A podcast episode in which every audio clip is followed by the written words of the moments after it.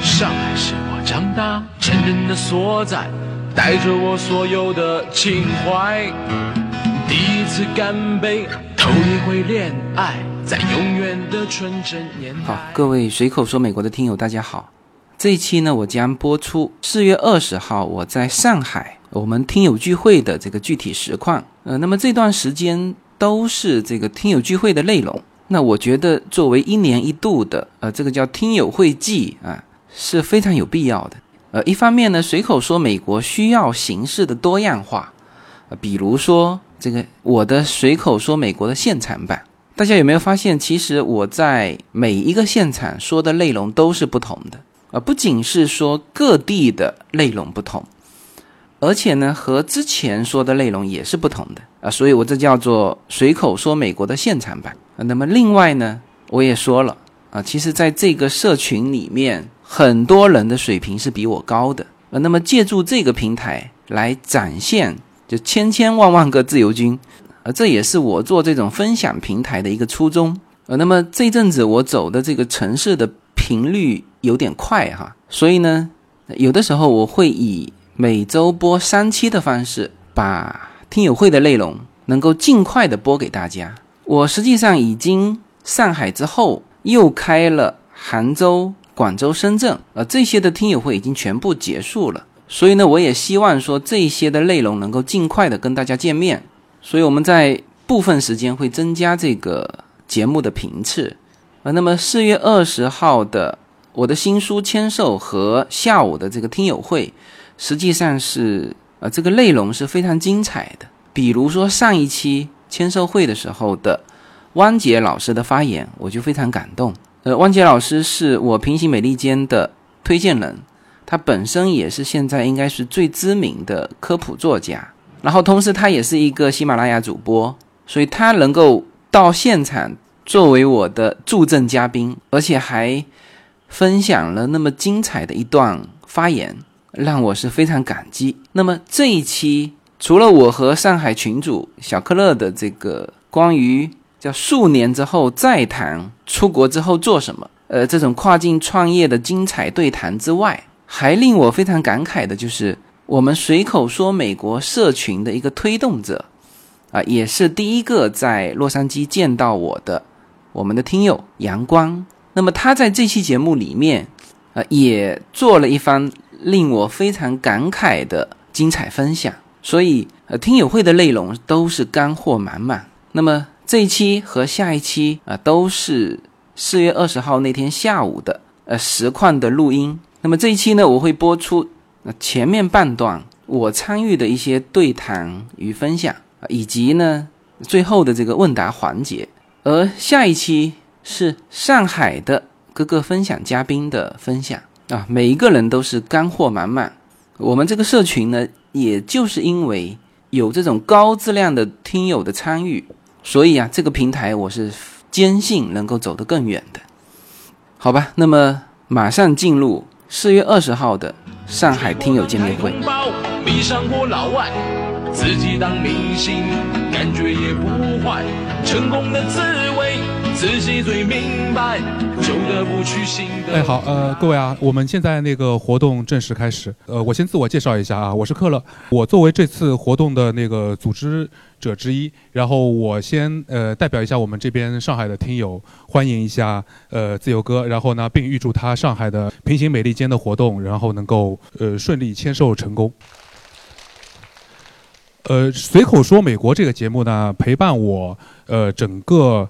呃，已经是第五个年头了。呃，我是听着自由哥的节目，然后呃，在二零一四年的六七八这几个月里面，完成了我的一比五的整个流程。呃，所以说我在呃，我和随口说美国的缘分，其实就是在呃这段时间开始结起的。呃，我每次去跑银行，然后每次在看项目，然后其实我当时耳机里面听的都是自由哥的虾油味，不好意思。所以说呢，就说呃，当时就感觉呃，自由哥在很多的呃介绍美国的这些信息或者对美国的这些了解，然后给了我也很多的帮助。这是第一呃第一个我对随口说美国这个节目的印象。然后还有一个印象呢，就是呃因为因为因为我是土生土长上海男人嘛，反正你们都知道，就是上海男人有个呃有个爱好嘛，就是拖地、洗碗、做家务嘛。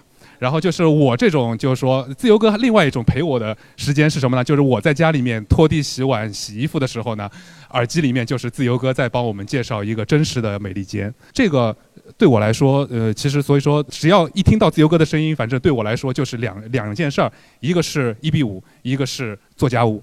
呃，所以说各位，比如说有男朋友、女朋友啊，不是男朋友或者老公的话吗？你们也可以把《随口说美国》这个节目介绍给你们的男朋友或者老公，这样的话，可能他们会更爱做家务一些。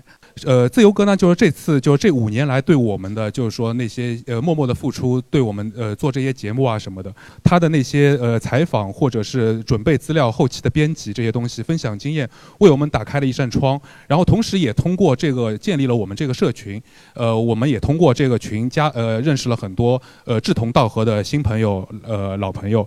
然后呢呃所以说这边我要对自由哥呃表示一个感谢。呃，感谢你为我们就是说，呃，打开了一个新的窗户，然后也为我们能够，呃，建立这个社团，然后能够有有认识很多的新老朋友，表示感谢。好吧，那我们今天就先带出一下，呃，另外一位就是说上海的一个代表人物，他是整个社团给自由哥出这个主意的，呃，这个我们的阳光阳光同学，好吧，呃，光光光哥，欢迎一下光哥，谢谢。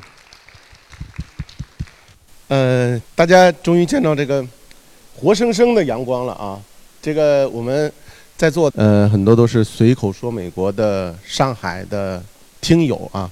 我们很多都在群里，一群、二群、什么四群、六群。我在群里可能是比较的说话比较多的啊，也是很多的时候说说的一些修辞手法啊，让大家都有印象深刻。实际上，自由哥昨天也是说，其实见了我本人和网上是不太一样的，很有区别的。今天早上我开车过来的时候，才跟我说，他说你要你要发言一下啊，我我连讲稿也没有，呃，也没有提词器，这个很不习惯啊，习惯于秘书这个把生僻字还要打上标拼音的这种做法，呃，那我觉得作为一个老的听友，啊，有一些话想跟大家来交流一下吧，我也没有任何的准备啊。自由歌是什么呢？它是一个。我们的窗口啊，看通过这个这本书也好，之前我们随口说美国也好，我们大家都是抱着一个共同的想法，我们更多的来了解美国。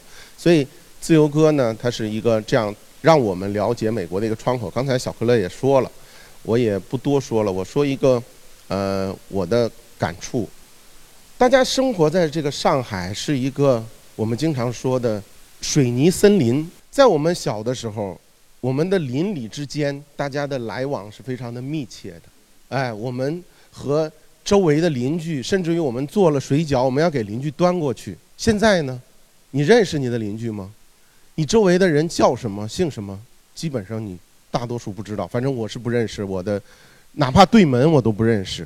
就是人和人之间的距离不像原来了，改变了。这种改变。不是每每一个人决定的，这是社会的发展造成的。随着社会的发展，这些人和人交往的过程中改变了。那么自由哥出现了，它使得我们原来生活在上海这个水泥丛林中的各位，通过共同的价值观、共同的想法，大家聚在了一起。自由哥是什么？它是一个红娘。只是说，他不是给情侣在牵线，他在给有共同价值观的人在牵线。滴滴是什么？是中介，他给司机和想打车的乘客牵线。五八同城是什么？他是在牵线。自由哥在干嘛？自由哥在牵线，牵住了谁？牵住了我们，我们所有之间的这些人。我们从陌生人，现在在网上，大家。虚拟的空间，不断的通过聊天认识了，呃，很多的群里的一些经常发言的人，大家对他有了一个名字的认识。通过这样的线下的活动，大家对网上的那个阳光有了一个更加真实的认识。哦，这个人就是阳光。那么实际上呢，自由哥在做什么？在做红娘。使得我们生活在这样一个水泥森林的城市里面的人，从事不同的职业，从事不同的，有不同的年龄层次，但是我们有一个共同点，我们有共同的价值观，甚至于我们有共同的想法，所以自由哥把这样的一群人牵在了一起，对吧？大家认可我的今天的这个感触吧？那么，昨天我们吃饭的时候又聊起来，社团怎么讲建设？现在自由哥有很多的听友，有很多的读者。现在呢，你们会发现，这个听友或者读者已经按照地域，我们把它分成了一块一块，有上海的，有杭州的，有南京的。我们按照地域。地域的概念呢，就是说我们这些志同道合的人，我们都生活在，我们有个共同点，我们生活在同样一个城市。那么通过自由哥这样一个红娘，这样一个中介，我们认识了，我们知道哦，这个人也生活和我生活在同样城市，他和我一样。通过线下的很多活动，我们现在有一些线下的小型活动，不但说我们成了朋友，我们还有的时候互相之间搞一些项目。哎，我们一看，哎，你是做 IT 的，我是做这个的，我们之间可以合作，拓展了我们的交际的圈子，让我们原来很多不可能认识到的人，我们认识了。通过认识交往，我们成了朋友。那么我的建议呢，关于下一步的做法，关于这个社团，我我回去之后想了一下，下一步我们要把这些人有共同价值观的，我们要按照兴趣，把它重新分块。喜欢自驾游的，好，我们分类；喜欢美食的，我们分类。我们已经按照地域把我们的所有的听友进行分类。下一步，我认为我的建议，按照兴趣爱好。你喜欢开飞机，你想学飞机，那么好，你把不同的城市的听友按照兴趣重新进行分类。所以以后我们的听友，我认为是分成两类：一类是地域的，你这个听友生活在上海，那个听友生活在南京。下一次呢？所有自由歌的听友喜欢自驾游的，我比较喜欢自驾游啊！我去了二十多个国家，至少十十个国家是自己自驾的。欧美啊，什么呃，沙了那个迪拜呀，我都是自驾。那么通过这样的一个活动呢，我觉得可以把我们所有的听友按照兴趣爱好重新把它归类。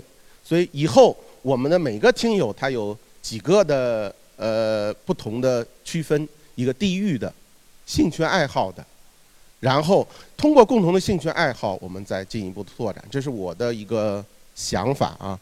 关于这个友谊，我还有一个小小的感触啊。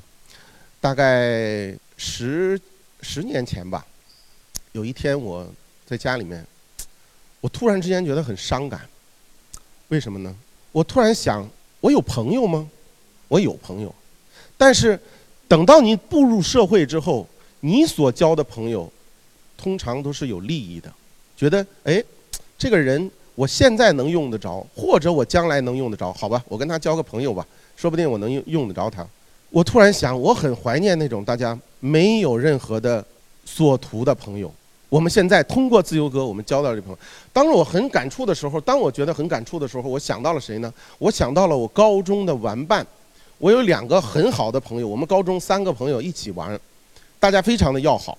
而那个时候呢，我们是没有任何的利益纠葛，我们只是要好，我们只是有友谊。我想到这一点呢，而且呢，这两个因为后来手机老是掉，就就渐渐的失联了，所以呢，我就想，我一定要把他们再找回来，我一定要联问到他们联系方式，我一定要找回来，因为这个是我生命中很重要的友情。我希望呢。有自由哥这样一个红娘，我现在把它看作一个红娘，它是一个纽带，把很多共同兴趣爱好，我们通过线上的活动，我们要拓展到线下，我们通过线下有地域性的活动，我们还下一步，我认为推荐的是兴趣共同的兴趣，全国共同的兴趣，我们比如说组织美国自驾呀、欧洲自驾呀，把共同的兴趣爱好再把它重新的组合在一起。这就是我的想法，我没有任何准备，我就说这么多吧，大家呃就这样。呃，看见阳光，我非常非常感触哈。其实我们人与人之间有的时候是很偶然的遇见，或者一次机会，但是这个呢会在你的人生的过程当中，它会成为一个印象非常深刻的点。呃，阳光，我是很想在刚才他上场之前就要隆重介绍一下他的。他是我在洛杉矶第一个见到的听友，就是来，现在是几乎是每隔一天都会有人跟我预约，说这个自由哥，我到洛杉矶了，你什么时候有时间，我们出来喝杯咖啡吧。啊，那我就会看我的时间，我说那我五号有时间，或者是什么什么下午地点，他是第一个。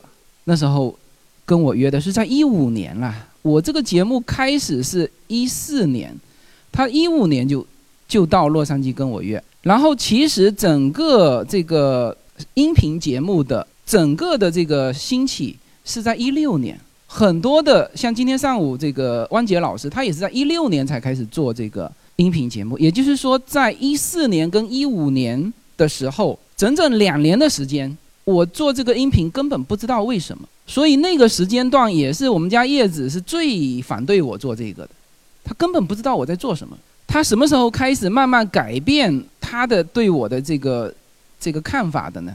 是我一个一个的听友他见到了，第一个就是阳光，他那时候我们还去了他家，啊，煮了这个火锅我们一起吃。那我那时候两个孩子还都在，都带去了。他之后一个一个后来。有一些女性的这个听友和叶子也成了朋友，他们互相加了微信。有一些就住在洛杉矶。我们家的那个三角钢琴，就是我的一个听友，后来他也是住在洛杉矶。他本身是钢琴老师，帮我们挑的这个这个钢琴，所以我们很多很觉得很偶然的一次呃相遇，其实它会带给你很多的。人生轨迹当中的一个节点，那阳光就是我好几个这个节点，其中一个刚才说了，是我第一个见到的听友，在洛杉矶见过我的，还有一个，呃，其实我昨天在喜马拉雅和于总聊天，他其实现在呢最感兴趣的是我创建的我们的现在的整个随口说美国的整个社群啊，因为今天如果有在这边的听到了，喜马拉雅现在准备开始做社群。今天产品经理就呃有说了两个这个喜马拉雅准备做的产品，实际上我们的社群是从什么时候开始做的呢？是从一六年，应该是一六年还是一五年底吧，就是那个时间段。而第一个在我身后推了一下的人也是阳光。那个时候他说他说哎，既然你这个听友这么多，而且大家有的时候微信也都在来往，那我们加个群吧。我们做一个做一个随口说美国的群吧。我那时候还很犹豫，因为我我不知道这个，因为我很多事情我其实不会主动去做什么事情，很多东西都是有人在后面推。你像这出这本书，其实也是我们的责任编辑方浩飞他推动了我一把，因为他也是我的听友，同时他们也出过这个徐静波的书。那我想，我跟徐静波在这个。呃，喜马拉雅上也是唯一的两个敢开付费专辑的这个这个主播嘛。那我想，那有徐老师在前面，呃，跟这个华文出版社合作，那我觉得应该也是没有太大问题。所以这个就是他在我背后推了一把。那阳光也是这个我们现在形成了一个非常非常庞大的一个跨越中美的社群，他就是推了一下的那个人。他说了一句：“他说你要不成立这个群，我就成立了，是吧？”那我说：“那行吧，那我成立吧。”就是这么刚开始，我们有了随口说美国的一个群。昨天在于总那边的时候，他们的产品经理一直在问我，他说：“你这个这么好的一个社群是怎么建起来的？”因为我们现在的社群是跨越中美，就是中国有这个五五十几个城市的群，前几天连乌鲁木齐的群都成立了，连西宁的群都成立了，那。美国这边呢，有这个几乎大家所知道的熟熟悉的美国的城市的群，全部都成立了，啊，那么我变成到哪一个城市？我现在是在中国各个城市之间游荡啊。我经常去美国各个城市之间游荡的时候，也都会碰到我们的听友。然后听友他因为有群，所以一组织又是一帮人，无论是波士顿、纽约、费城，是吧，都是一帮人。这个就是我们现在最有价值的东西，也是现在喜马拉雅于总他们也是很佩服我们的一个呃最宝贵的一个一个资源，这么庞大的群，就是当时阳光说呢，要不你不成立我就成立了，就是从那个种群里面来的。先是有了一个喜马拉呃有了一个随口说美国群，然后呢，当时我就在纠结，说是成立行业群还是成立地域群。我后来想了一想，我说我们先成立地域群，因为线下是很重要的。大家见过面的啊，今天所有的人都互相见到了，见过面的和没有见过面的，在这个直接在这个线上其实是有差别的。所以呢，这个整个的这个社群，现在也是我们最呃应该说是很好的一个最宝贵的一个一个资源财富。然后呃，包括这十几个城市，我们出版社的人看到我们的义工组的工作这么。高效的训练有素的这个工作，他们也都很惊讶。那像我们现在有自己的制服啊，这个他大家可能不太清楚。就北京这次印了，就是完全是全国性的一个一个制服。因为像原来地域性的制服就是服装啊，青岛有，深圳有啊。那这次是北从北京开始，我就说不要再添加地域特色，就是做成一个全国性的。那哪一个城市需要，他就直接把那个链接链接过去。广州这次是做了我们的徽章，因为他们觉得就制服已经有了嘛，他就就憋在这个西装的上面做了一个小徽章，那个上面就是我高高跳起的那个，那个是现在已经是我的商标了哈。我注册了这个商标，包括自由军我也都注册了。所以我刚才在下面看到阳光，他终于出现了哈。这个去年我没见到他，他都在一直在世界各地玩。然后，呃，我看到他在上面发言，我是很有感触啊。包括他当时送了我一个，就是收藏品，他是在那个美国那边的一个网站上淘到的一个，他带不走嘛，因为那时候他要回来了，一个蛮蛮高的一个瓶子。那个时候开始呢，我才开始想，哎，那这个网站我也找一找吧，啊，从那个时候开始，我才开始去关注到。美国的这个收藏品，那现在我是慢慢的啊，先是你原来关注的是是那种论坛式的网站，我后来呢就是到了 A P P，就是 E E Start Sale，我常常跟大家说的那个，那个就可以到每个人的家里，然后再往上摸，我就摸到了就是洛杉矶的拍卖中心，洛杉矶郡的拍卖中心，就现在我基本上美国的收藏品，当然美国这收藏品不像我们想象的那么贵哈，比如说。大家把那个我这边的有一个黑胶拿上来一下，像这些东西啊，是美国早期的东西。这里面是一个黑胶唱盘，黑胶唱盘。那这个东西呢，我来之前我参加过那个拍卖会，两箱两箱这个拍卖，我看着它价格，因为它美国拍卖就是这样子，它如果没人要呢，价格就啪啪啪啪往下掉。它先是 fifteen，然后是 twenty five，然后是 ten。然后是 five，大家听得懂啊？降到五块钱的时候，我看，哎，它正好前面那一箱可能高潮过了，他们拍卖是非常快的，几乎二十秒时间要拍掉一样东西。那那一样正好那一样东西就是这两箱的黑胶。我看它到 five 了，我就满过去举了一下手，啊，那两箱就是我的了。然后这是一个七八年的黑胶，这样子哈。现在在场的有谁是七八年的？举个手，我看我先看到谁。哇！这个送给你，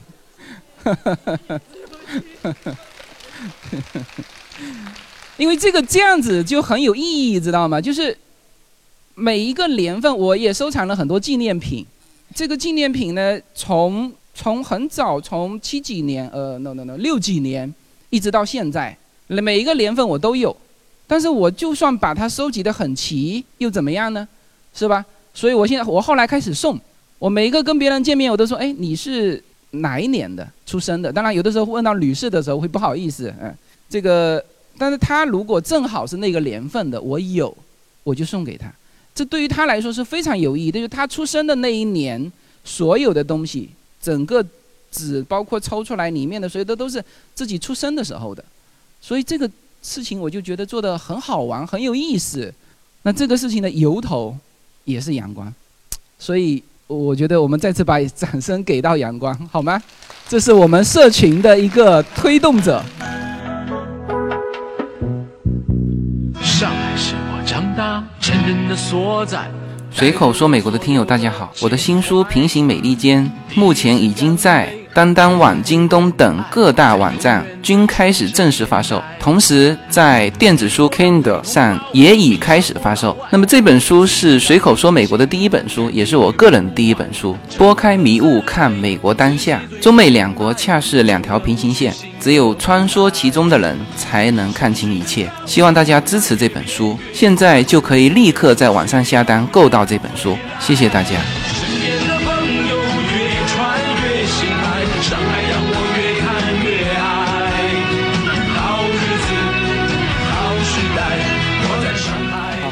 我们搬两把椅子上来吧。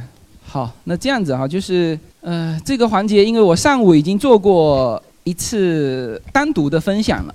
下午呢，我想用一个更轻松的模式吧。这个因为克勒呢，刚才说了，他是一六年听我的节目的时候做的 E B 五啊，一四年，一四年，然后现在终于熬到那个排期马上到了。你排期什么时候到？呃，我是十月份的，现在还有呃再往前动三次，预计的话估计大概八九月份。如果这次保这次表币到九月十五号已经呃我我已经含在里面了啊。所以说，如果顺利的话呢，应该在九月份左右应该可以面试。OK，我们聊一聊过去之后做什么吧，好不好？这个可能也是也是所有移民的人很关心的事情。你你有没有想过你过去之后做什么？呃，我先引用一句呃自由哥的呃自由哥的名言：看不见的未来是最好的未来。呃，我。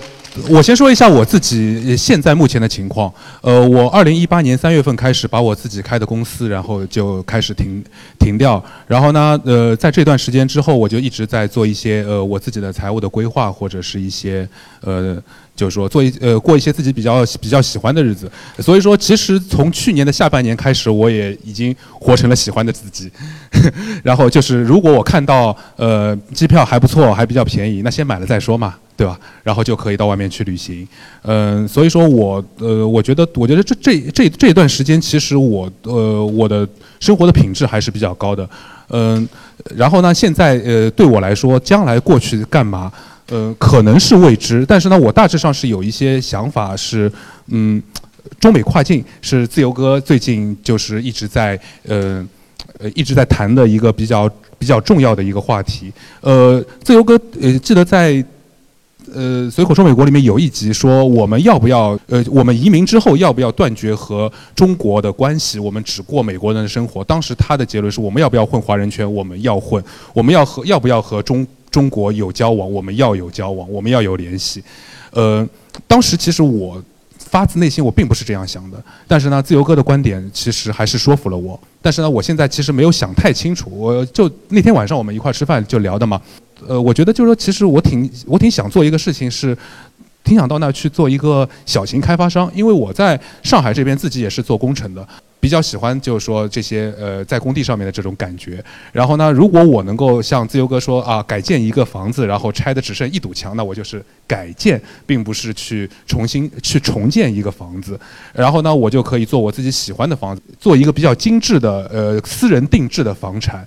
你喜欢什么样的房子？呃，你你喜欢比如说呃红色的屋顶，你喜欢呃标准游泳池，你喜欢一个多大的一个前院一个后院？我在这边把模型造出来。如果如果如果有人愿意去，呃，根据这个模型说，哎，我比较喜欢这个房子，地段，比如说也在哪里都 OK。然后好，我们根据房子的进度来付这个费用，那我就可以在工地现场装一个摄像头，你能够看到我怎么样把这块平地或者把这个老房子改造成一个你喜欢的 dream house。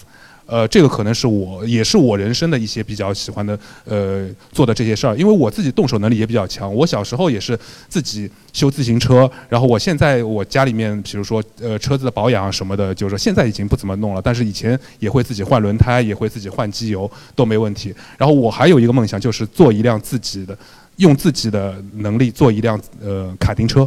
我因为自己也是赛车迷。嗯，所以说我就想，如果能够在我自己的批房，不是批房，那个车库里面，美国人不是一直在把那个车库做成自己的样子，我在里面可以叮叮当当，然后打造一辆自己喜欢的卡丁车，小的卡丁车，那我觉得，呃，是非常有有意义的。嗯，OK，呃，我其实前天晚上，我们是前天晚上聊的，对对对前天，对对，呃，其实有几个几个观点了，就是一个呢，呃，因为我是我是过来人，科勒现在是过去之后，他呢可能更多的就是会有一阵子埋头在美国生活，对对，所有的人都是因为在国内，比如说拥挤呀，或者人际关系那个好复杂呀，是是，一旦过去，他所有的移民哈、都会有前面那么两三年的时间，有的时候会想哇，我就不想和中国去接触了，对，埋头这个做美国的，就是叫埋头融入美国社会，哎，对，会有所有的人都会有这个阶段。那那个阶段呢，努力提高英文，然后看着小孩开开心心上学，是是不是？是，老婆呢，一看见那个超市里面东西那么便宜啊，好高兴。然后出去美国，呃，这美国很大嘛，这个基本上两三年时间，你都不可能玩完，对是所以你会有那么两三年的这个这个这个叫融入期，融入期，呃，在美国。但这里面呢，我又提到一个自由的话题哈、就是原先啊，比如说你到现在这个排期等啊等啊等啊，你等那张美国绿卡是吧？对。那现在呢，你有的时候会觉得，哎，中国的这个护照会限制了你的自由。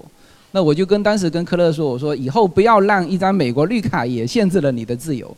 就是其实我们这几年哈、就是这五年过去的新移民和早先之前过去的新移民呈现出截然不同的一种风格。嗯，那你也是嘛，是吧？是你这个上海房子一卖，这个一两千万就过去了，是吧？在那边就是属于叫吃穿不愁，啊，大量的是这种。那在这种情况之下呢，就是这一批新移民他会呈现出，就是至少不要那么着急的去工作，去赚钱，啊，那这个那个阶段是比较痛苦的。哎但是呢，可以，我觉得可以有时间，然后思考一下未来的路在哪里，往哪个方向走。对，嗯是的，是所以这个都会呃有经历过这个阶段。那我现在觉得就是说，我们这帮人其实最最宝贵的是既熟悉美国又熟悉中国。这个是我的这本书上面就写了这句话，就只有不断穿梭其间的人才能看得清楚。就你到那边去之后，像其实国内出去的一些人，比如说我我岳父啊，他每一次到美国呢，刚到美国就就就特别什么如饥似渴的在收听敌台，知道吗？到那边 所有的这个内容都属于敌台内容，他如饥似渴的在那边听。我有的时候都跟他说，我说哎呀，我说你这个听点水平高的嘛，知道吗？你在那边经常会听到一些，其实有些是水平很低啊，像这具体名字我就不说了哈，这个又打击别人。像那些就别听了啊，比如说像文昭这种的啊，可以听一听，嗯对对是吧？对对对对对。那这个刚开始会有这么一段时间，但是你听久了会发现一点什么呢？就恰就是我在北京说到的墙内的一百八十度和墙外的一百八十度。那那些也算是知名主持人，就是对于文文字的运用能力，那也是肯定很专业的。但是呢，他们有一点什么呢？他们太很长时间没回中国了，有蛮多，比如说说了一些不该说的话，然后可能他们可能在那边已经生活了三十年没有回来。对呀、嗯他有的他有的出了一些书，说了一些话，我们就不让他回来了嘛。有这些人，是那问题是他没回来。你看哈，我一年回一趟，我都觉得变化非常大。我在呃，像我们美国的家里不是地方很大嘛，就可以摆那个巨大的按摩椅嘛。啊，那在那个按摩椅，我们大概美国要卖七八千美金，很贵哈，很贵。嗯有一次呢，我我的一个听友到洛杉矶见我，他说他就是批发按摩椅的，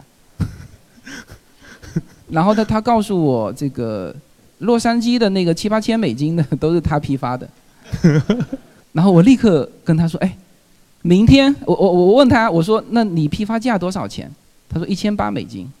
我说明天立刻给我家来一个，啊，这个他他真的第二天自己，因为他是在洛杉矶有仓库，但他没有门店，嗯在没人帮他做这些，自己开着一辆很大的那种 van 的那种车，里面正好还放得下，然后就就开来了，还帮我装装起来。哎呀，我觉得这个不错啊，这个这么便宜哈、嗯搞了一个按摩椅。后来我到福州火车站一看那么大的一个大厅，全是按摩椅，南京也是。我还反复的跟叶子说，哦，叶子可能以为就是火车上有一些按摩椅正常嘛，是不是？我我反复跟他说，我说不是一些啊，是所有的椅子都变成按摩椅啊，他始终无法理解，你知道吗？然后我拍了照片给他看，哦，他才知道。所以那这个是今年的事情，我去年回来还没按摩椅，全部是今年的事情。所以就是说。墙内的一百八十度跟墙外的一百八十，我们我现在带来给大家更多的可能是叫做墙外的一百八十度啊，比如说这个美国枪击案什么什么什么消息，那我会大概会给大家解释啊，这怎么来怎么去，为什么美国持枪，有些东西你需要慢慢的去解释啊，还有一些东西你必须看到啊，比如说我那个我这次南京就是过来的路上。听友都送我嘛，其中有一个听友就主动说送我去机场，他实际上想跟我谈一个什么事情呢？想跟我谈一个，他想在这边开一个那个，在中国哈，开一个飞行的学校，就是这种培训啊，培训。那因为他正好有一些资源，有一些老师，他可以做这个。我就跟他说，我说你这个没有意义。你做这个没有意义，因为你没有那个环境和氛围。你在中国，像我三期的这个飞行的节目，有谁听了？举个手。三期飞行节目，哦，那不错。那看来上海人民是很很那个，这个段位是很高的。很多人一听到飞行节目就直接不听了，他觉得跟他没关系。呃，我打断一下啊。呃，当时我看到这三期飞行的节目，我也。没准备听，但是呢，我但是我下载下来，我那天等公交车，然后就无意之间开了听了第一集，对，然后听了第一集之后呢，然后第二集、第三集，然后就一直听下去，听完了呢，然后我在挤公交车的时候，我还在地地就是公交车里面还在群里面分享，我说哎，回头我们到了那边去之后，找几个家庭一块儿传个飞机还不错，对，嗯，就是我第一集就特别特别就是把这个门槛说清楚嘛。就大家其实无非是因为中国的这个飞行情况跟美国的真的是差别好大。你我们中国说开私人飞机，就是我在里面都说了，中国的机场也少，私人飞机其实非常非常少。美国是单单机场有一万九千个，中国的机场是真正写出来的就三百多个，然后七七八八合起来七百多个，七百多个跟一万九千个的差别，你只有看了才知道。明白吗？就是说，我现在可能带给大家更多的是外面的，一百八十度，但实际上呢，国内的一百八十度，我也希望说，像我们这一批人以后是要来回走，中国一年一个样，那就是说，我们其实最有价值的就是这个来回走。你刚才聊到的这个，就是呃，就是造这个房子的事情，房产，呃，对，房产的事情不错，你已经摸到了那个 这个造房产、个人造房产的最高阶段。一般大家出去是干嘛？就是说，先买房出租啊，你也做到了。对对 对，他在 Orange County 有一个房子在这里面出，现在收益率多少？呃，三点五。啊，那也还也还可以，还可以，还比尔湾高。尔湾尔湾因为房价比较比较贵，所以说它的回报率就低。嗯，对的，嗯，对的。一般情况下出去就是先买房出租，然后呢叫买旧翻新，然后呢就是叫做买旧扩建，扩建扩建才能赚钱嘛。因为你扩出去的那一块是你的实际产生的这个实用面积，那装修的你只是装修费，明白吗？你没有增加面积。一旦你增加你增加面积的时候，你花的是装修的钱，是是。但是你得到的是面积，呃，那如果房子地地大的话，那这个就是会扩很多出去。那，做了一段时间，你就会就会到你这种阶段，就是留一堵墙。那当然也有人这堵墙都不留，他要把一个房子拆了。盖成两三个房子。对，这一堵墙是你教我的。对，这跟跟那个呃跟那个税收有关系。是，对，嗯，那就做到这种地步的时候，你瞬间就会发现，一个是规模化。你如果就是一样的，比如说一块地，你建三个房子，和你搞它一个山头的地，现在有蛮多是搞山头的地，建十几套房子，它也是这样子，但是它分期，两两个房子两个房子设计出来。拿到拿到国内或者是在 local 这边卖，有人交了定金，他才开始建，呃，都是这样子。那这个时候就是说有两点：第一，买这个房子的周期是要注意的，就是买这个房子的周期，或者或者说你说买这个买这地土地的买这个土地的周期，对，因为你现在没有平地了，大量的有的是上面有房子嘛，嗯是吧？是对，一个是周期，还有一个就规模化就变得很重要。就你做着做着做，就会发现你变成一个地产开发商，就很快的，很快我们这边就会做着一个地产 美国地产开发商哈，嗯，对，呃，那这个是蛮多人这个会去做的事情。那我现在其实看到更多的这种呃，就是跨境创业者，大量的大家会有一个思想的惯性。你想一想看，现在能够去美国能够移民成功的人，基本上在国内都很有资源，就国内很有资源。然后呢，一看美国那边的市场，哇，这个呃，其实刚才说到慢按摩椅啊，按摩椅现在在国内好像有的是两三千人民币就可以买到，是吧？我看到大概京东上我看了一个不错的，大概小一万块钱，哦，也也是小就是比较高端的那些，应该。哦，OK，那么嗯就是大家会看到机会，呃，就觉得说美国市场很大，呃，而且价那个利润很大，那么就会惯性思维，就是把中国这边的东西卖到美国去。那这个现在呢，做电商 OK，因为它直接跳开原来美国固有的渠道，就直接到终端，这个是 OK 的。现在蛮多人在做的。那如果你要进入它的传统渠道，就相当困难。无论是什么渠道，你包括比如说房子，你如果想通过房地产经济卖，就是进入到它的传统渠道。呃，那这里面美国对于这种传统渠道的保护是蛮多的，嗯、所以呢，我觉得更多的其实，因为我们下午是想聊这个跨境创业的话题，其实更多的是可以去找有没有什么东西美国特便宜，然后呢，中国还蛮贵的。这样子，我先说一个最极端的，有没有什么东西美国是一文不值？这个东西有，美国一文不值，但是中国却能够卖出一个高价。呃，我能想到的就刚才，比如说你那张唱片，就是不是一文不值，就是说，但是就是说，在美国价格不是很高，但是嗯如果在，因为我呃，我和你一样嘛，我也经常在上海逛那些旧货旧货就旧货市场，你你知道吗？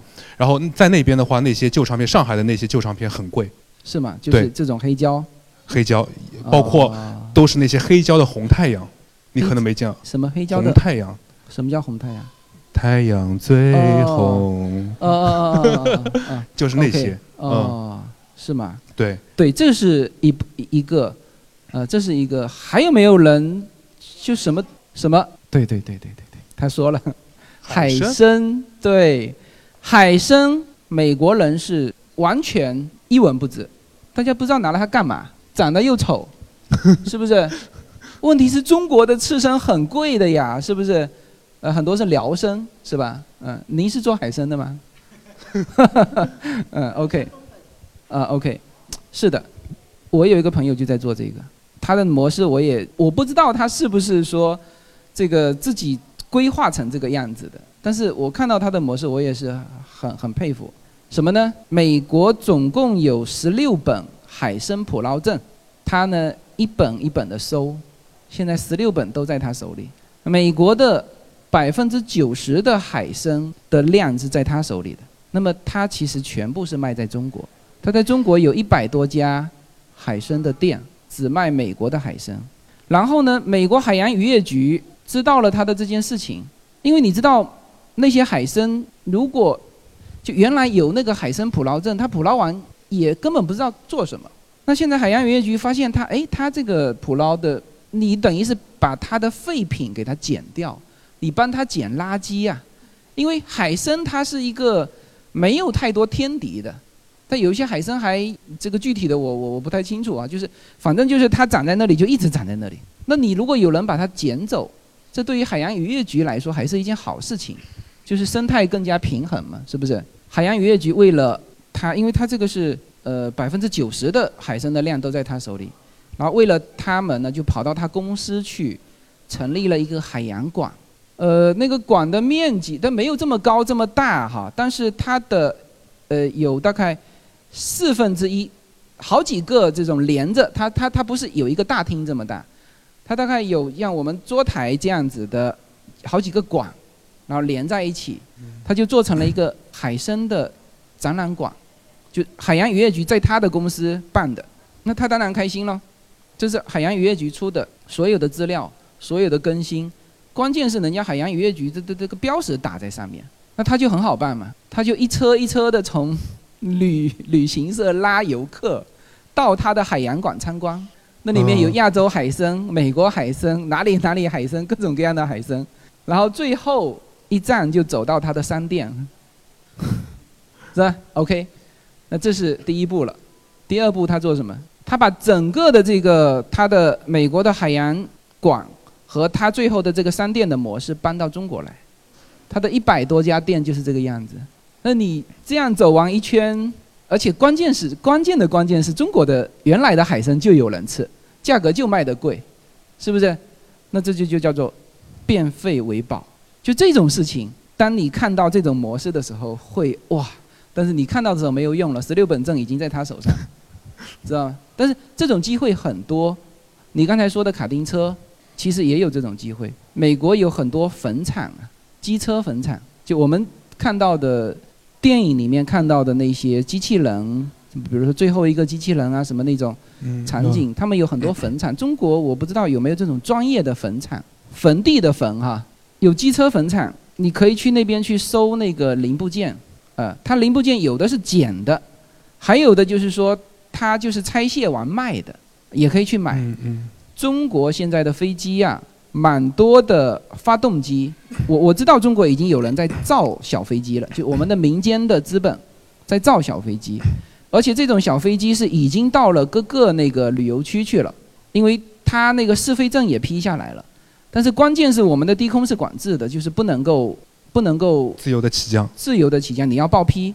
那有很多就是手续上面的麻烦，对地方政府睁一只眼闭一只眼嘛，那他这就放他去黑飞去了。他也做做这个这个这个小飞机，就是所有我们现在所有的东西自己都可以做，没什么问题。但是呢，发动机不行，发动机是那个从外面进来的，所以有很多的这种坟场，机车坟场还有飞机坟场，然后去把那些零部件呃拿过来，然后自己去传一个。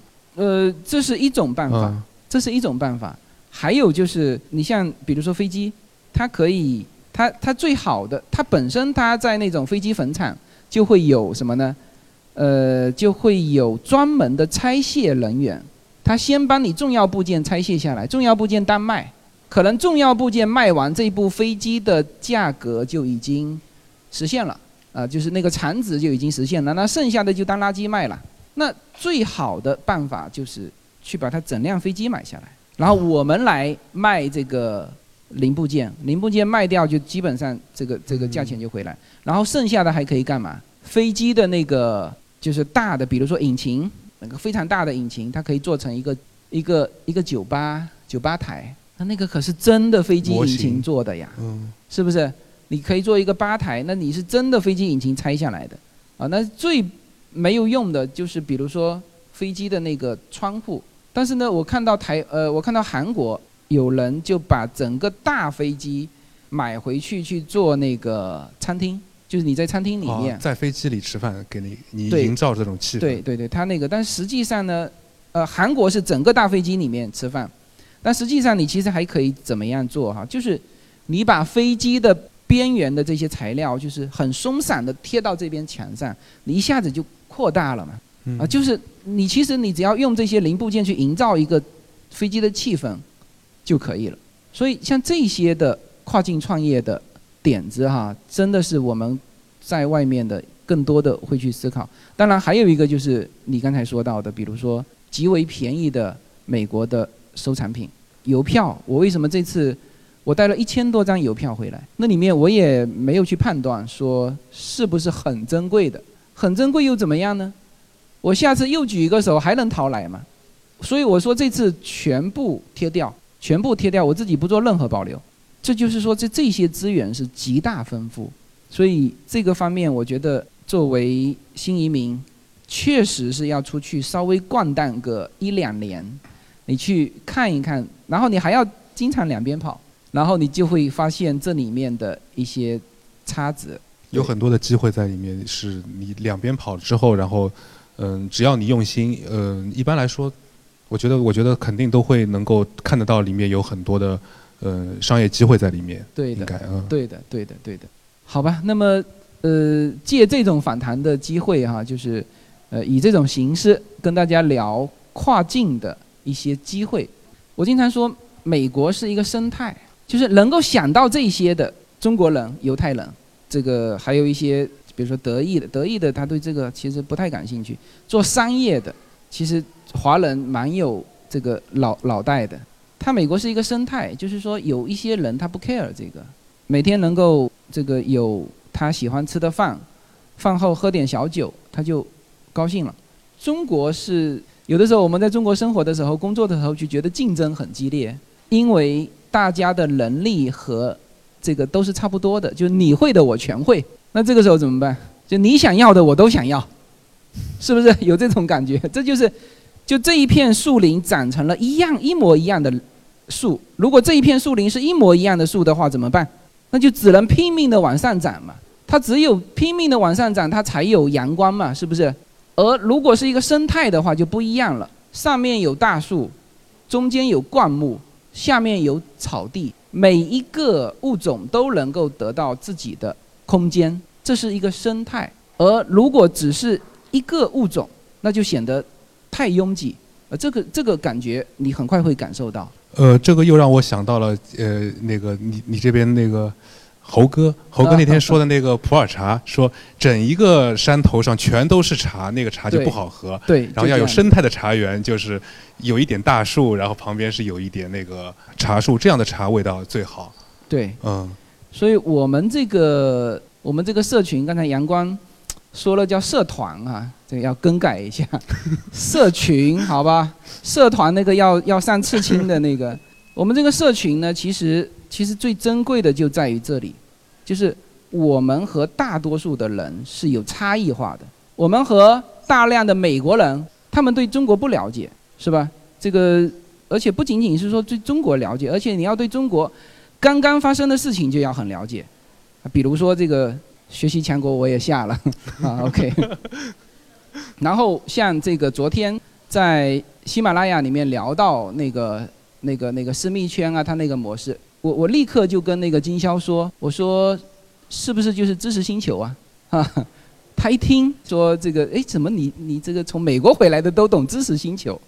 就知识星球也是另外一个 APP，做的就是像这个私密圈的这个事情。那就是说你要知道这边的及时的一些讯息和情况，那这样我们就会在这两边当中找到自己很差异化的、很适合自己的，叫跨境的蓝海，好吧？那么今天借这种访谈的形式，给大家做一个这样的分享，《跨境创业的那一片蓝海》这本书里面也有。好，谢谢大家。啊，谢谢大家。有什么能够阻挡？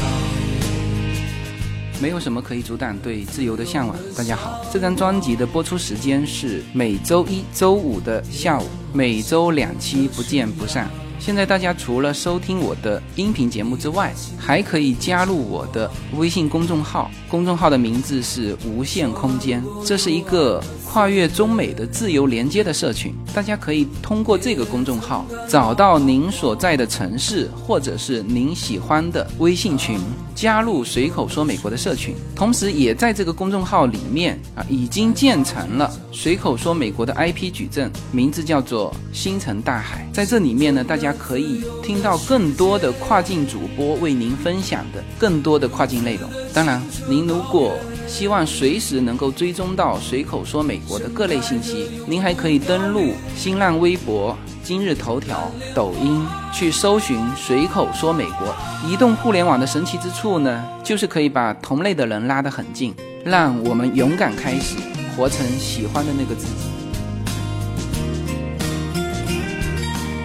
呃，然后现在我先介绍一下啊，呃，这边有一个自由哥的呃女性铁粉，嗯、她这边有一个小礼物要送给自由哥啊。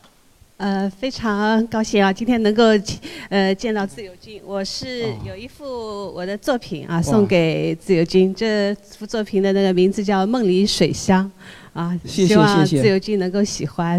谢谢，非常感谢，我会把它挂在我们家的阳光阳光房。好好好，谢谢，谢谢谢谢谢谢，好，嗯。嗯。哦，下面一个环节就是我们这边就是收集了大概好多好多个的，就是网友的问答，然后我们就是统一以我来提问，自由军给大家答复的这种形式。您要做。对，现在进行了就是私人的会诊环节。等下我们看时间的盈余，如果就是呃问答就是现场比较嗨的话，我们可能现场也会抽几个问题。呃，第一个问题是。国内的银行信用卡在美国使用方便吗？Uber 的打车安全吗？怎么叫出租车呢？哦，美国是这样子，就是，呃，刷卡的话，现在不仅可以刷国内的银联信用卡，我们银联信用卡后面都有，他都会问你你是走银联还是走 Visa，呃，你你要给他告诉他就走这个通道。然后打车是在，呃，Uber 是 L A Uber 是很方便的啦。那个沙漠的那个赌城叫拉斯维加斯，那边的出租车很多都可以刷那个我们的支付宝和微信的支付，甚至连他的酒店都会刷那个，就很方便。嗯。啊，下一个问题，犹太人的智慧啊，这个非常有诗意的问题，就如一些书上所说的那样吗？还是它的核心的理念都不会对外公开？犹太人。我们华人老华人对犹太人的评价是这样的哈，就是聪明啊，或者是什么都不说，但就说一点，他说犹太人的子粪里面漏不出一粒沙子给到外人，明白吗？就是他还不是抠的问题，呃，他是所有的生意都给犹太人自己做，很团结，所有的。好处，所有的那个就是就是说，他的生意一毛钱都不给非犹太人赚，那这个是很多在美国的老华人对犹太人的评价。那么我们也在美国接触过一些犹太人家庭，发现他们极为的勤奋，他们的勤奋是就像中国人的勤奋一样，就是今天让你闲下来，你会觉得全身不自在。啊，他的那个勤奋是，就是一边带四五个孩子，一边还能够学博士，男男女女、老老少少，都是这样，所以我是很佩服犹太人。啊，下一个环环节，美国那边对太极拳的接受程度是怎么样的？学的人多不多？太极拳，有有有有，是这样子啊，就是这里面会说到一些美国的就华人的一些，呃，像这种类似的叫做。叫做健身的项目啊，这是有的，这是有的。我我曾经在我早早期在那边读语言学校的时候，就有一个同学，他就是在那边教太极拳的。然后他这个太极拳好像还配上音乐啊，还是什么？反正对，就是干这个，就是就是教别人的。嗯，是有的，但是具体是一个什么比例、什么规模，我就不太清楚了。嗯。好，下一个问题，初中生第一次办理 F1 被拒签怎么办？再再再去，不，这个不是脑筋急转弯哈。呃，现在那个很多的这个签证官他就是这样，就是说，有的一批我全部都是第一批拒你，然后你如果敢来办第二次签证，就说明你是真的要去，好像就是北京，好像就是北京，对。下一个问题。目前的孩子十四周岁，还在等排期。那么，对孩子最好的安排是怎么样的？自由军有建议吗？呃，你可以出去留学啊，就是你有的排期你并不知道要等多久嘛，那你就先出去留学，用 F 一就可以了。F 一和一比五不冲突的。好，下一个问题。对于家庭资产拍卖和旧物收集很感兴趣，也有幸和自由军一起参与过两次。听自由军说，已经有基于此内容开始实操性的尝试项目，想听一下具体的就是这个实践当中的。呃，我有可能就是大家对于收藏都感兴趣的，我们不是有很多哦？刚才阳光说到我们要做垂直的群嘛，行业的群，我其实已经有了。美国陪读群就是一个行业群，已经第五个群了。赴美生子群、高校留学群、什么好书佳片、什么这这各种各啊，北美特斯拉还成立群了，呃，对这些都有。然后我接下去会成立一个老物件，就叫叫美国老物件这个群，有喜欢的可以在里面。因为除了我在洛杉矶淘东西之外，我还有一个听友是在是在纽约那边淘东西，在在 Washington D.C. 那边淘，就各地现在我们的听友，我在美国不是也有呃十几个群嘛？那他们也都有在淘，我在想把这些人组织起来，就是先是大家一起分享淘到的老物件，然后呢再看看呃这些老物件能够做什么。但是我是觉得，就是把老物件拿回来卖是没有什么意义的，就我送给你可以，知道吗？就是这个东西也很便宜。送给你可以，还有就是说可以用来，就是说如果说哪一个朋友有开咖啡屋的话，就是我们可以探讨一下你的这个咖啡屋，如果可以以后作为我们随口说美国的基地，那我就会在美国淘很多的老物件，我直接给到你这个咖啡屋，就是比如说我那两箱，呃，这个黑胶，我就可以装点两面墙嘛，是不是？那这个的感觉就是包括你这里面放的这个。黑胶就是整个氛围和它的背景啊，这个东西我可以可以支持的，就是探讨一下，这对于美国老物件怎么把它玩起来。好啊，接着这个赴美生子和就是陪读群的问题，就是另外一个另外一个问题是，赴美生子以后建议孩子多大去美国上学？妈妈陪读的时候没有事情做，想趁着时候读一个书，但是暂时没有选好专业，建议读什么样的学校过渡一下呢？嗯，小孩的上学其实，呃，像我们家优娜这种，就是中文，我始终是我比较担心的。那如果说大家能够小孩在这边学，学到五年级，呃，我的一直的观点就是，小孩五年级以上，初二以下，这个时间段去美国去读书是最合适的，最合适的。呃，五年级为什么说是五年级？你五年级基本掌握中文了，是吧？写和看他的文字，哎，那么为什么说是初二呢？因为你在美国的高中是四年的，你最好保证你四年的高中的完整成绩，你去考大学，哎，这是前面的问题。还有一个什么？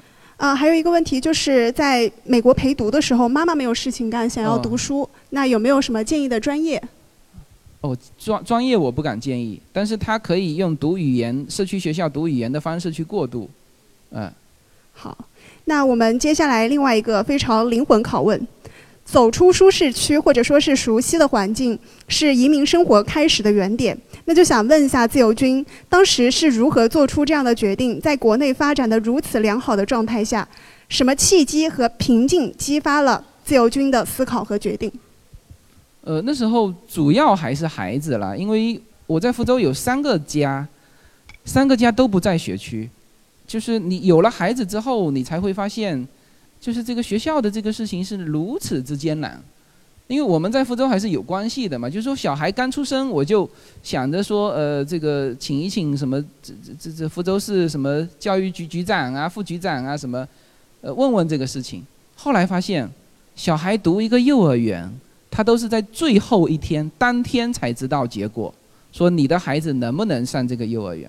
所以在这种情况下也是很戏剧性的，就是我决定，我们当时还拖拖拉拉的拖到快六个月的时候，就是我面签完之后，他给你六个月时间嘛，我拖到六个月的时候才出去，出去的那一天，我去准备上飞机的那天，正好是国内那个幼儿园的招生的那一天，然后那个人跑过来跟我们讲说，哎，你小孩被录取了。当然还要交一万多块钱了，这个不是钱的问题。那那时候我们都已经做好准备了，其实就是这个点。那我们其实当时没有考虑太多，所以说，我写看不清的未来是最好的未来的时候，是我真的决定出去的时候。但是那就是一三年的时候，那时候我当时的打算就是，反正小孩先出去读书嘛，因为很多人也是老婆孩子在外面，然后老公是两头跑嘛，呃，这个。很多家庭是这样子，那后来也是，就是说，因为我们是一直是做民营企业，呃，国进民退一直到了一五年，其实从零八年国进民退就开始了，民营企业真的很难发展，所以我那时候是想说出去陪老婆孩子休息两年，这就是我常常说的准备好两年的粮草，这两年怎么来就是这么来的，所以就是这么一个过程。下一个问题就是针对我们目前的上海听友群，我们的呃讨论非常的热烈，活跃度也非常的高，但时不时会出现一些观点不同的情形，甚至会有些听友可能会因此出现一些矛盾。那自由军对于平衡群的活跃程度和和谐程度有什么好的想法和建议吗？呃，就各种观点在一起讨论是非常好的哈，就是我们就比起说激烈的讨论，我更不愿意看到是就一种观点独大。所以激烈的讨论没有问题，但是在群内就是说，第一，我们不用去做人身攻击啊，就观点可以评论，就是大家有没有这个感觉？就是其实我以前有的时候觉得自己懂这个问题，若干年之后发现，哦，原来当时是不懂，别人说的是对的，就大家是。去强烈的去证明自己对的时候，你都要想想这个有没有可能自己是错的，是吧？所以这个是我觉得就是多元化的观点还是很好的。好，那我补充追问一个个人问题，就是在过去的五年当中，自由军有任何的犹疑，甚至是后悔，就是移民到美国的这个决定吗？啊，没有，这个没有。第一呢，美国是很适合我的，我每次来。回到国内，国内的朋友都是说：“哎，你以后多回来，一年回来多次。”我说：“不行，我我一年就回来一次，就是 国内太热闹了，诱惑太多。呃呃，不是你们想象的诱惑，就是就是那种呃，就是就是很多机会嘛，很多机会。那如果说我在中国。”我可能这个随口说美国说不到现在的这种这种深度，呃，这这肯定的，随口说美国肯定。但是如果我都在中国，就是我可能写书都很难以完成，因为我感觉中国就是确实是太多的机会，太多的这个人，太多的事情会去分你的心，牵绊太多。对对对对对。好，下一个问题。持有 F1 签证或者是其他的工作签证，在美国境内合法居留的状态下做一些工作，比如给国内的公司有偿翻译，给公众号喜马拉雅啊节目打赏等，或者是遥控指挥国内业务等，即雇主不是美国境内机构或者个人，是否合法？合法呀，呃，学生签证就有一些是可以打工的，另外呢，就收那个幺零九九的。这种收入也都是没有问题的，哎，然后再何况说你其他的签证，就是叫工作签证嘛，是不是？这这本来就是可以的，哎。下一个问题，在国外开一个银行账户，从国内或者是别人向这个账户打钱，是否要交税？利息的收入是否又要交税？就是别人打到你的账户是吗？对，在国外开的这个银行账户。嗯，是的，这个是很重要的，跟我们中国不一样的哈。中国私人跟私人之间钱是随便转的，没人管。美国是，你每一项你的账户的进账，都有可能被国税局认为这是你的收入，明白吗？是收入，而不是说啊我就转账一下。当然，如果是真的是转账，你要去解释，你要做好解释的准备，他不见得会抽到你。他不见得会质疑你抽到你找到你，因为你如果只是金额很小的，但是如果长期这样子来来往往来来往往，你要做好去解释。那么正常的美国人呢，他不太会把他的账户借给你转账，因为他每一笔的收入都要去解释，呃，他都认为是你的收入要去上税的。那还有就是说，父母给到子女的那个可以作为赠与，但是超过十万。要报一个表，要报一个表格，哎，这些都是大家要注意的。好，报这个表格会产生就是额外的支出吗？还是只要申报了就可以？申报申报的内容具体是什么呢？它是这样子哈，它美按照美国的理解啊，就是说外国人给到美国人的东西钱叫多多益善，那么这里面就包括了赠与，啊，就是父母。基本上是父母给子女的赠与，那这个就是说，十万之内没人管你，不用报；十万以上你就要写一个这个表格，但是不交税，这是无上限的，这个这个你的父母给到你的赠与，不是遗产哈，不是遗产是赠与，这是无没有上限的，他给你一个亿都可以，啊，没有上限，也不会去交税，好吧？嗯。下一个问题，从教育和居住的方面看，哪个城市比较适合现在的移民？教育和居住？呃，其实每一个，就是我在美国旅行了这么多地方哈，我问过当地人，就是说你觉得美国哪一个城市最好？不管我走到哪里，都是那个当地，比如说我走到西雅图，西雅图人会告诉我说西雅图最好；我走到纽约，纽约是说纽约最好。我我甚至走到那个这个奥兰多，奥兰多人告诉我，我这我这里最好。奥兰多旁边的一个极小的小城市，他说我这里最好，呃，就是很奇怪，反正就是这么一个现象，所以我很难给出说哪一个城市最适合移民或者是生活。那我因为生活在洛杉矶嘛，我也觉得洛杉矶最好。嗯。好，下一个问题，对居住在国内的。投保美国的保险，比如说医疗保险、呃重疾类的保险，是否可取？如果可取的话，有哪些途径呢？赴美就医又有哪些途径和建议呢？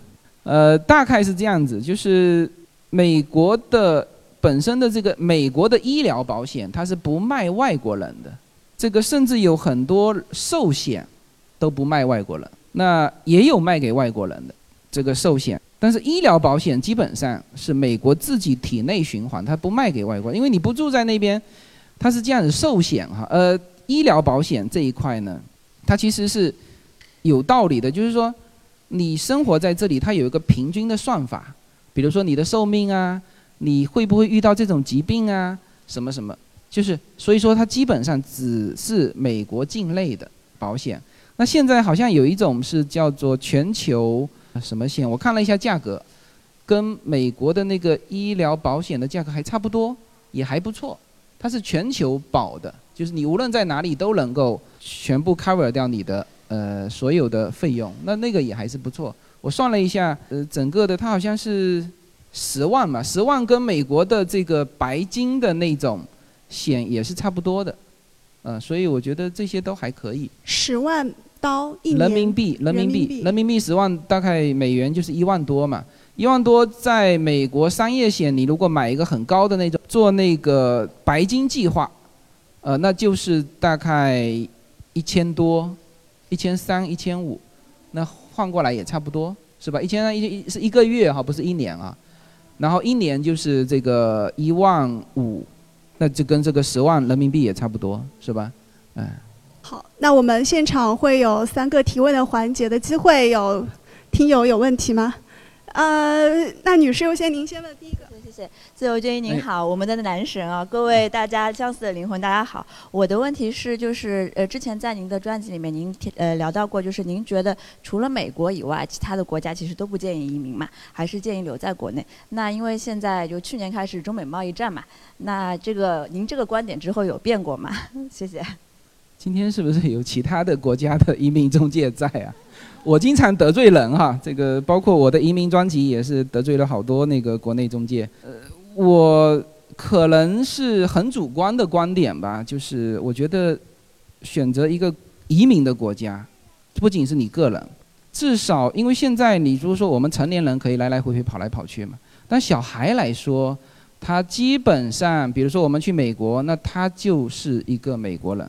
OK，那你想你的孩子，你不要说，现在好像什么办理欧洲的那些小国家，希腊，那你真的愿意你的孩子成为希腊人吗？或者你真的愿意你的孩子成为什么什么什么群岛的人吗？是不是？就是说，你甚至你是澳洲人，你你愿意吗？是吧？所以这个这一点来说，就是它是一个很长远的一个规划，就这个国家。你既要考虑到它的资源体量，我们中国的整体 GDP 是一个什么体量？巨大的市场，是不是？因为除了孩子读书教育之外，还有一个今后的发展的问题。所以我当时是从这个角度觉得说，呃，其实现在中国机会也很好。呃，如果说美国不行，那就待在中国。就这个想法，我到目前为止没有改变过。可能因为我在美国吧，OK。好，谢谢谢谢大家。那今天呃，我们应该是要到大合照了，对吧？